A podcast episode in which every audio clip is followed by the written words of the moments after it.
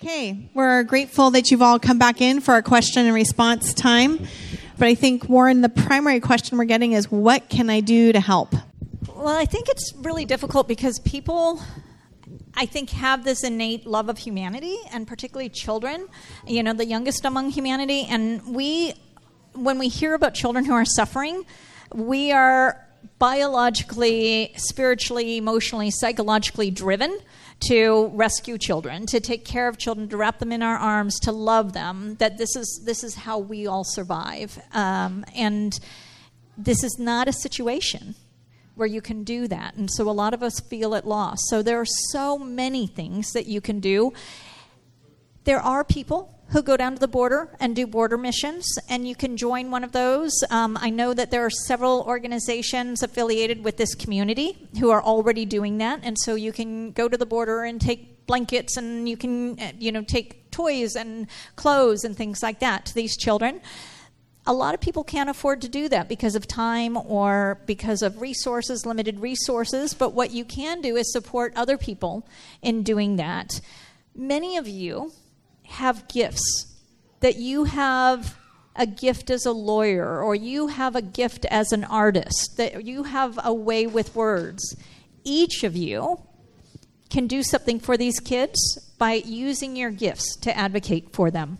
If you are a lawyer, you can work on litigation that is challenging these inhumane policies. If you are an artist or a musician or a poet, Go on amplifythechildren.org, read the testimonies that they gave in their own words, and see what you're called to do. This entire book that your children read earlier was written by someone who went to that website and read the children's declarations and answered the call to amplify the children's voices.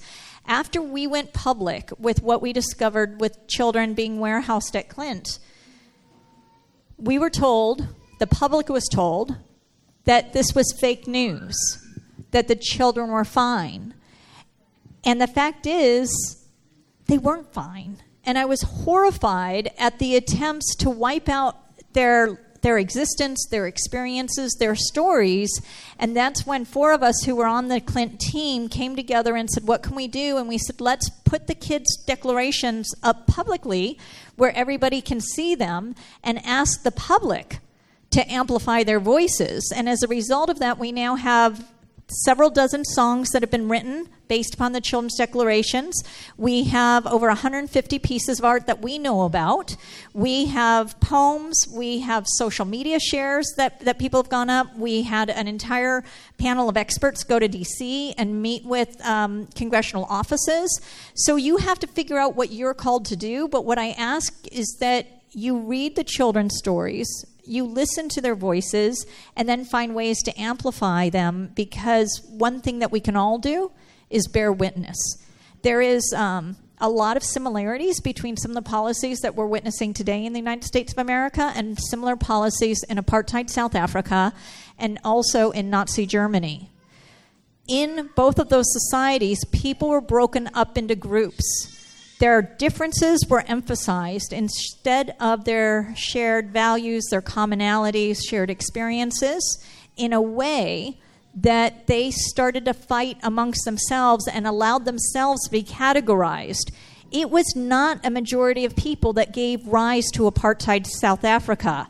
It was a um, plurality of the people who were able to allow the majority to be divided so that plurality could take over and subject the majority of people in that country to oppression to cause them to be killed, to cause them to be exploited for decades.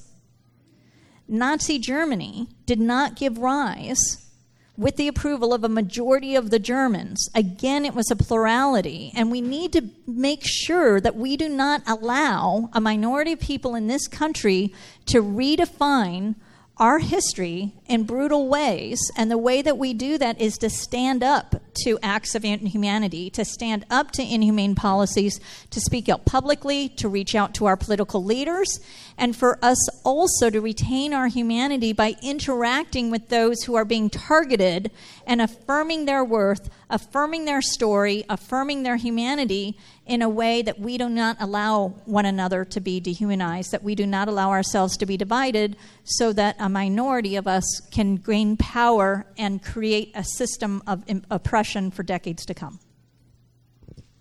Wow. Um, can you tell us, since you mentioned this book, can you tell us when it's going to be available and how people can get their hands on it and, and how it benefits the amplification of the children's voices? Right. So um, there have been so many projects that so many people have been generous with their time and their talent. And um, this book was supposed to come out on Children's Day, which is November 20th. We just had a conversation with Raices. I don't know if any of you are familiar with the organization Raices. They provide a lot of relief at the border. Also, the National Center for Youth Law, which is co counsel in Flores. And we were in a conversation, um, a large conversation, talking about the rollout, rollout of the book on November 20th. And they actually want to put together an entire campaign around the children's stories. That would be a national targeted campaign to try and make sure that these children's experiences become a part of our national consciousness, become a part of our zeitgeist. So it was going to be out next week, and it's now not going to be out next week, but you all got to be the first audience ever to hear the children's book and to hear the story. Yay! But all of the money that's raised will go to nonprofits that are serving these children. So, nonprofits like Raices, nonprofits like the National Center for Youth Law, nonprofits like Project Amplify, and then, frankly, any other. Uh, you know, recognized, reputable nonprofits that are providing relief to these children. So you can go on any of those websites once you see this campaign unleashed and buy a copy, and then you can do what you want with it. You can send the president a holiday present, or you can send your congressional member a Valentine's Day present. So, and make sure that people in your family that might not completely understand the truth about what's going on with these children in government custody that they can have a copy of this book that you can send it with those who understand and then those who don't but in all circumstances know that any money that's spent on these books will go to helping the, the children through the nonprofits that serve them and the art's provided by different Latino, Latina, Latinx artists. Yeah, yeah, So every word in the book is from a child whom we interviewed who submitted a sworn document, a sworn statement that's now publicly available because it was used in the Flores litigation, which is federal lit- litigation. Um, and I'll tell you about that if you want. Okay. Um, and then, uh, in addition to the children's words, the producers of this book went out and found 16 Latinx artists, including the first Latinx um, recipient of the Caldecott Award. I don't know if any of you are early childhood or teachers. The Caldecott Awards are awesome because they're awards for children's books. So, as the first Latinx illustrator to get the Caldecott Award, she did one of the images, and then every single page of the book I can't do this and turn and hold the mic at the same time. Every single page of the book is done by a different illustrator. And so you'll see that there are a variety of art styles in the book. And it's because of the 16 uh, Latinx illustrators who, con- who contributed to this book. So let me tell you where the statements came from. 1985, there was a girl called Jenny Lisette Flores, who was being kept in an abandoned hotel with a bunch of unrelated adult strangers behind razor wire. And she was being held by INS, the Immigration Naturalization Service. INS strip searched Jenny on a regular basis. There were other children who were also being held in similar facilities around the country. One of them in Texas was being vaginally searched on a regular basis. And Jenny's family tried to get her out of this facility. But INS wouldn't release her to anyone in her family except for her parents, who were undocumented workers, who were working in agriculture in the United States, and they couldn't afford to come forward and risk the the chance of the intention. We knew, you know, they knew that they were going to be deported. And INS tried to use Jenny as bait to get her parents to come forward so that they then could deport the family.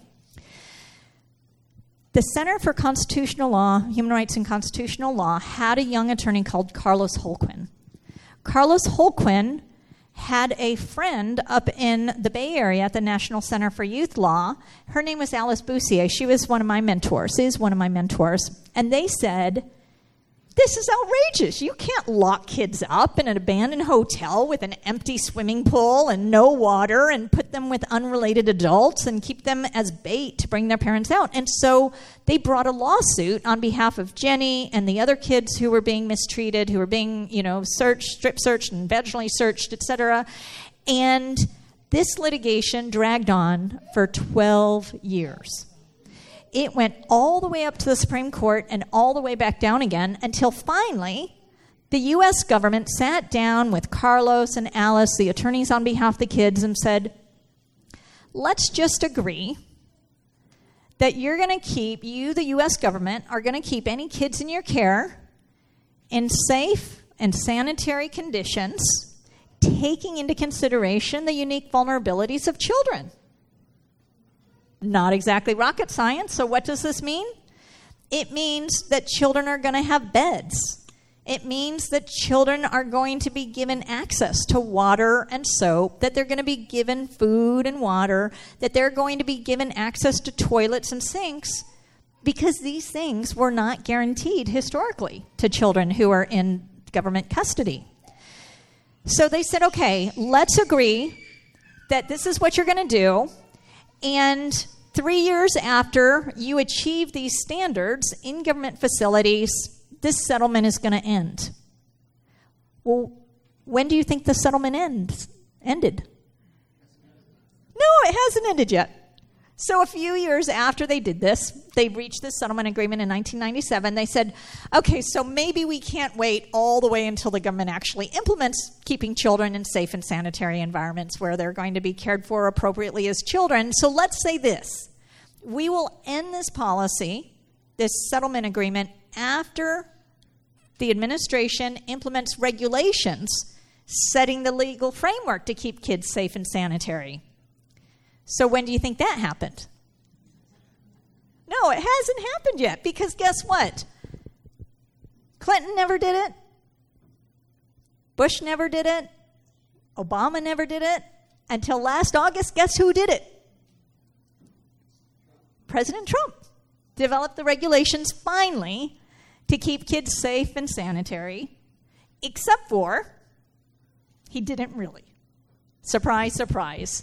Instead, what he did was he promulgated regulations that said kids are unique, and so we need to keep them safe by keeping them locked up indefinitely. Oh, yeah, uh is right.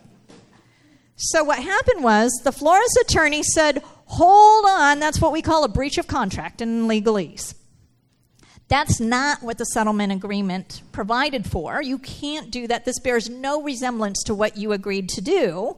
So, Your Honor, we're going to ask that you not allow the settlement to end because they haven't fulfilled their end of the deal. Just in case a whole bunch of states, uh, state attorneys general brought a lawsuit trying to uphold the standards of Flores. And there's a really, really important standard that I want to talk to you about right now because it ties into what we were talking about tonight, which is family. Under Flores, children who are in government custody are supposed to be released expeditiously. And that was subsequently interpreted to mean within 20 days. So they're basically not supposed to be in Border Patrol at all. You know, matter of hours, no more than 72 hours max. And then the government has up to 20 days to place them with their parents living in the United States. If a child has no parent living in the United States, they are supposed to be placed with another family member living in the United States. These kids are not supposed to be deported. If there's no parent or family member living in the United States, they're supposed to be sent to another adult authorized by the parents, not by the government, but by the parents to care for them. If there's no parent, other family member, or other adult authorized by the parents living in the United States who can take care of these kids, only then does the government needs to take care of them. How many people, how what percentage of the kids have someone able to take care of them. Yeah, that 89% that we talked about earlier that night. So, like, only 11% of these kids need to be in government custody. And then when they do, it's supposed to be according to those Flores standards. So, at this point, what's happening in Flores is that the after we went public about the conditions in Clint in June, the court, the attorneys brought, the Flores attorneys, the children's attorneys brought uh, an, immediate uh, temporary restraining order, which basically says, court, make them stop. They're doing something that's harming these kids. And the court ordered everybody into confidential mediation. So, right now it's being mediated, but it's expected that once the mediation ends, assuming the government isn't able to agree with the children's attorneys about how these children are supposed to be cared for and how the families are supposed to be treated and everything, it's expected to go up to the Ninth Circuit and up to the Supreme Court, and the Supreme Court will make a decision. It is so, so important for all of you to exercise your right to vote and to get other people to register to vote and to exercise their right to vote because the Supreme Court justices are appointed by the president subject to the ratification of the Senate. And so your votes matter at determining who makes decisions, such as whether or not to uphold Flores. Flores ties into these children's statements because in those 22 years since this agreement was entered into in 1997, the Flores Settlement Agreement allows for the Flores attorneys to go into the facilities where children are being kept.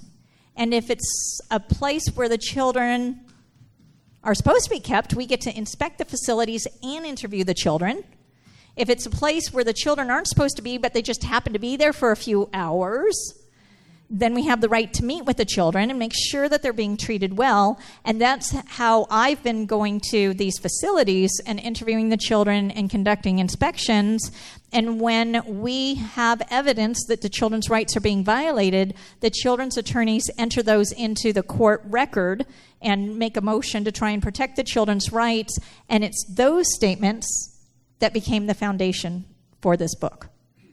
So, Flores and the, the story behind the book all in one long answer, but hopefully substantive. Perfect. Thank you. Thank you. Um, I think one of the questions we have is why isn't this still in the news? Why isn't it gaining traction? How did this, you know, hit why and how were you able to go and blow the whistle like you did in June? Um, and then why? What's happening now? It sounds like it's almost radio silence in terms. I mean, people probably think maybe it's not happening anymore, or maybe things are getting sorted through. But then we'll get these leaks out of no more children are being separated, more than ever announced before, things like this. Or can, can you speak to that? Yeah. So, um, so part of what's happening, a couple of things. One is that because the confidential mediation is ongoing, I can't talk about anything new. So I've been to Border Patrol facilities um, since June, and I can't talk about any of it. And I will tell you that the worst visit that I've ever gone on, I went on last month, and I experienced secondary trauma. I don't think that I experienced a lot of secondary trauma for from many of these visits. I, without question, experienced vicarious trauma last month because of what I witnessed. But I can't tell you about it, and that breaks my heart. What I can tell you is that people are talking about it. It's still in the news. It's just that a lot of it, not all of it, but a lot of it has shifted to south of the border, and somehow we think that that removes it from us. The problem is, what is now happening is that the United States government is illegally preventing asylum seekers from coming into the United States for the purpose of seeking asylum. They are engaged in this metering process, which limits the number of people who can seek asylum on any given day.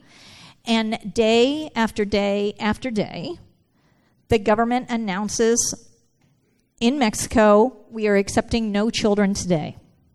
No children today. No children today. Day after day after day. So then what happens is many of the children try to join a family so that they can be they can enter as a family which opens them up to abuse, exploitation, etc. But families don't want to take them because they know that if they do, then they jeopardize their own asylum claim if and when it comes out that this child is not really a member of their family. For those families, uh, and let me let me just say, in the efforts to keep these children out, we are receiving reports of border patrol agents literally standing on the border and physically blocking children from entering into the United States.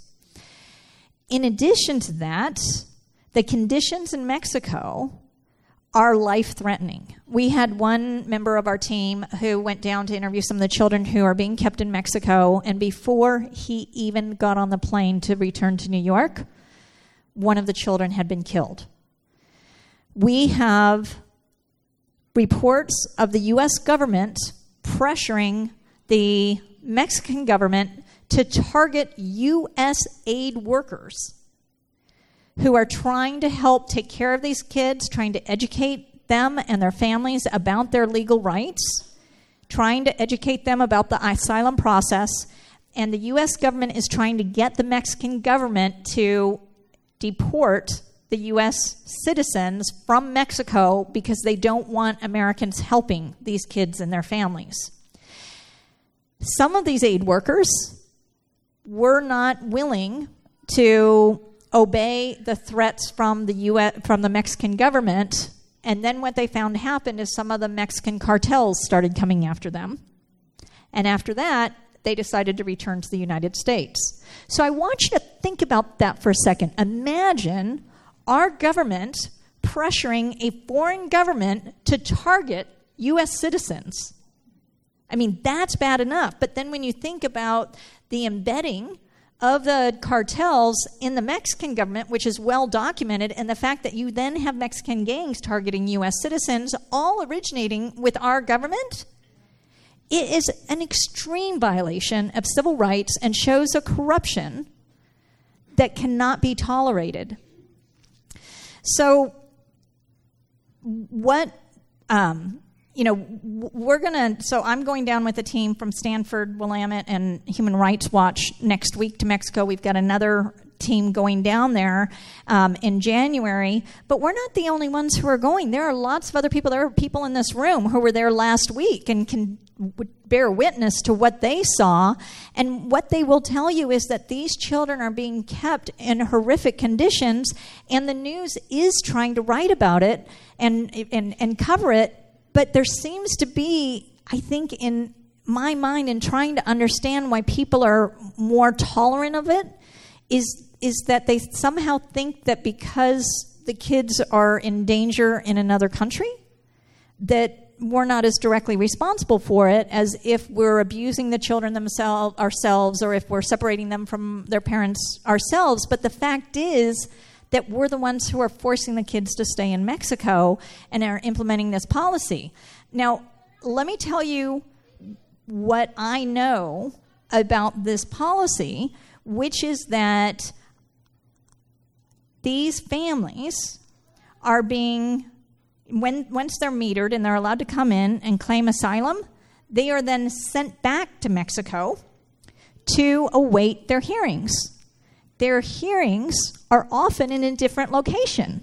So imagine a mom and three kids here from Honduras who is in Mexico, speaks an indigenous language, comes to the United States, files an asylum claim, is determined in some cases to have asylum, to have credible fear, and to be entitled to go through the asylum process sent back to Mexico with these three young children living on the streets, targeted by you know criminal elements, kidnapped, held hostage for ransom in a house which her family in the United States pays for, and then released back into the streets of Mexico, has to go to another part of Mexico on the Mexican highways to get to where the location is, and then the, of the hearing in the United States, but on a different part of the border.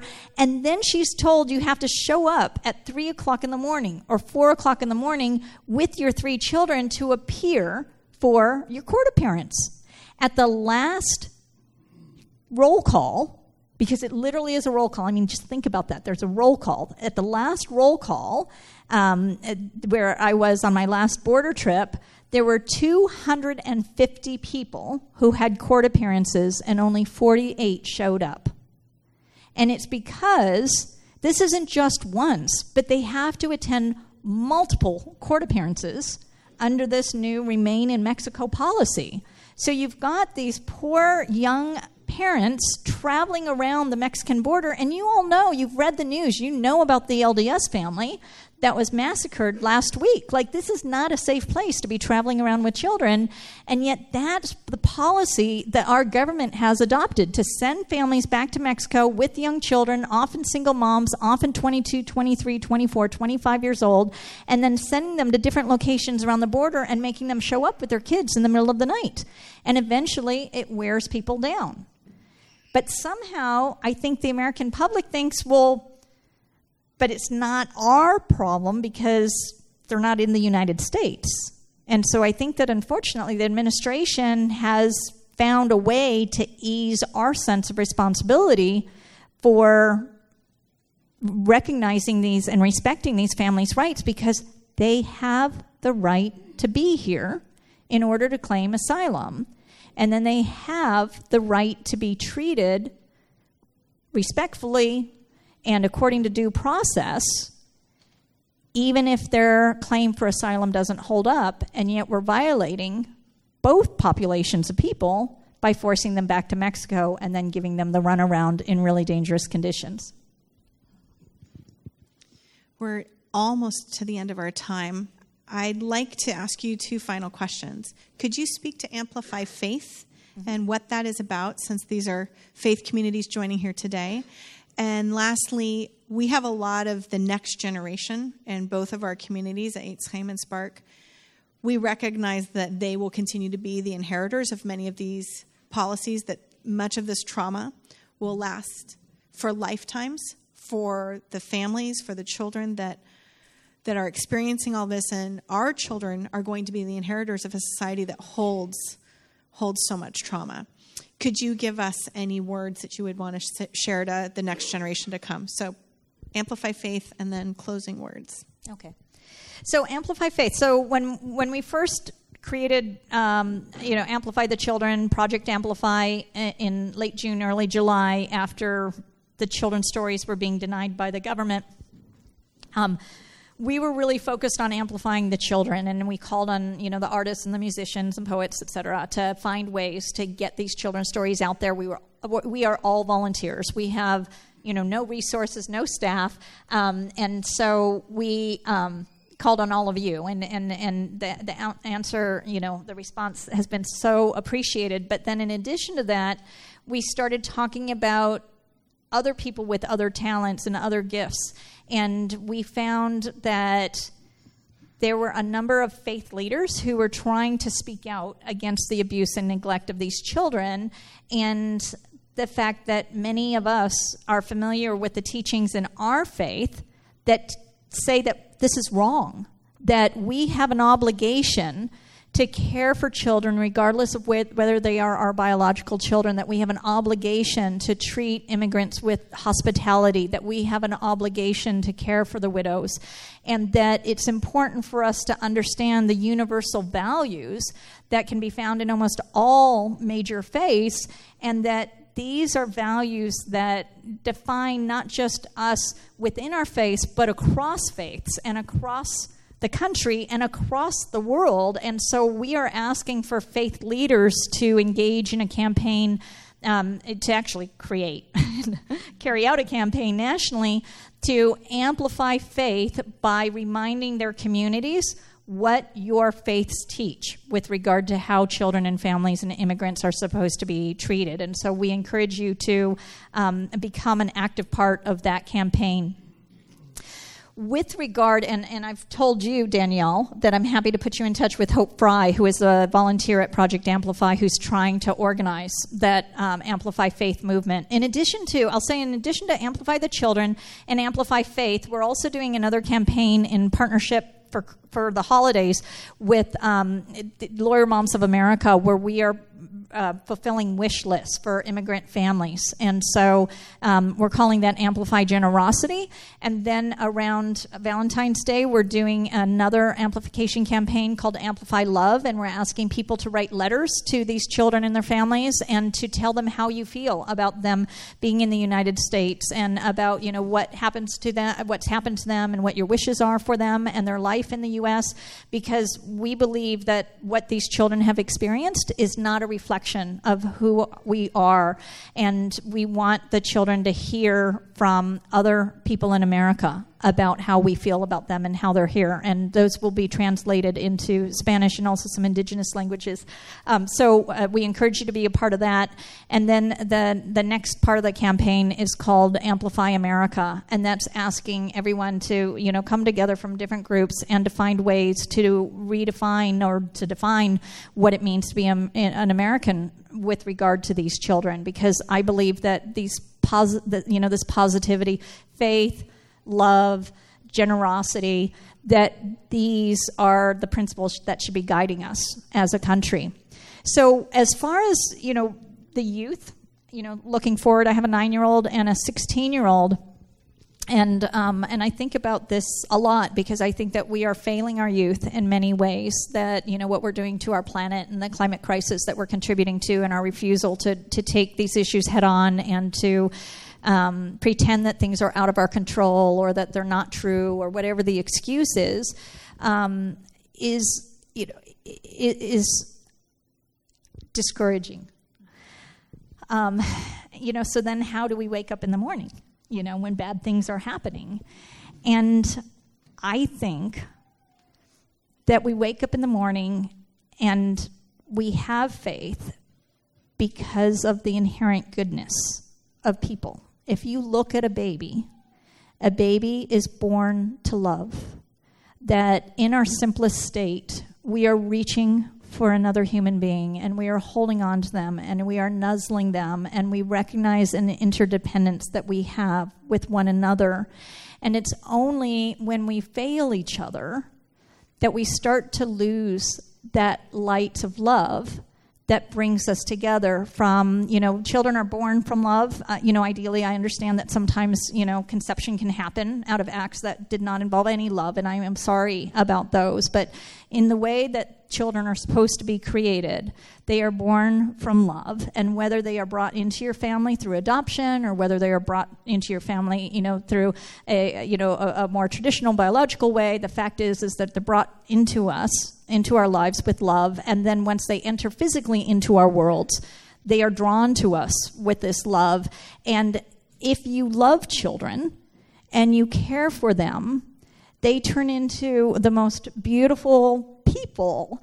And it's really important for us when we lose, when we have somebody in our sight who is not exhibiting the goodness that is inherent to us, that we need to find ways to bring that goodness back and to realize that goodness is in there. And even if you're not able to find the goodness in everyone, if in every room that you go into, every situation that you go into, if you look for the goodness in others, you will find it.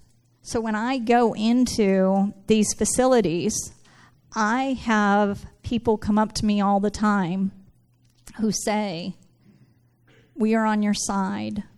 We ordered more mats for the kids. We ordered more blankets for the kids. We're trying to get them extra food. We have gotten some food catered in because we need, uh, you know, uh, you know, fresh food. I, you know, there's there's one that I want to tell you about that I probably shouldn't, but you know, I um, I, I, had some say, you know what, we will go to McDonald's and get these kids some warm food. I'm like, no, not McDonald's. like, you know, God forbid. You know, but it's like even in places in which bad things are happening, if you look for it, if you ask people to show you their best, if you believe, if you have faith in them and their ability to give you their best, they are so much more likely to show you their goodness and shine their light. And so I just want to say believe in the goodness of people. And I don't know if all of you believe in God, but I was talking to a colleague last night. She's with UNICEF, and, and she does a lot of work with child sex trafficking in Southeast Asia. And I was talking about the fact that I was coming to spend the, the day with you all. And, and she said, You know what? If I did not have faith, I couldn't do this work. And I said, Emma, I had no idea that you had faith. And she said, Well, I don't belong to uh, any religion, but if I didn't believe in God, I couldn't do this work because I have to believe that there is something larger than me, that there is something out there, some system, some force, some power that is greater than the evil that I see in the work that I do, because otherwise it would be too overwhelming for me to keep going. And I, and I think that's true. My parents raised me in, um, in, the, in the Christian faith and I didn't really like it at all because it was a fundamentalist Christian faith and it was very patriarchal and it was very oppressive. Um, but there were elements of it that I really, really believed in, and it was like the love and the forgiveness and the service, which were the the values that my parents emphasized.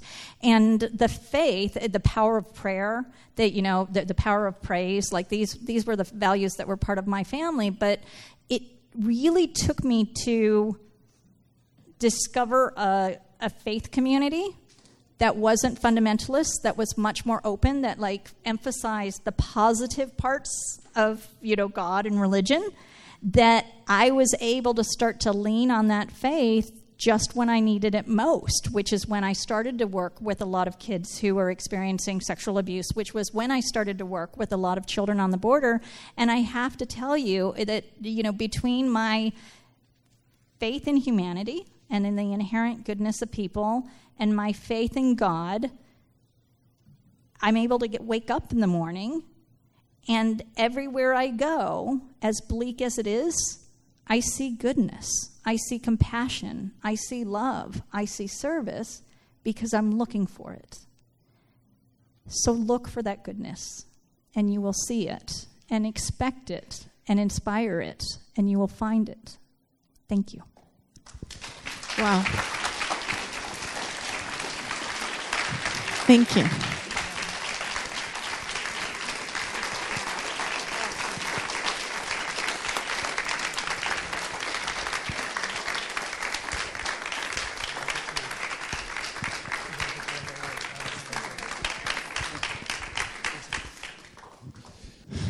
Thank you, Warren. Thank you, Danielle. Thank you, Kevin. Thank you to all of you for this incredible, inspiring time together. And to close, I want to, I want to invite all of us to stand and move closer to each other. Whether you know the person next to you or not, just, just be close to them. If you want, you can put your arm around them or just be close to them. And I want to invite my parents who are here visiting to come forward. And come, come with your new friend. come, come.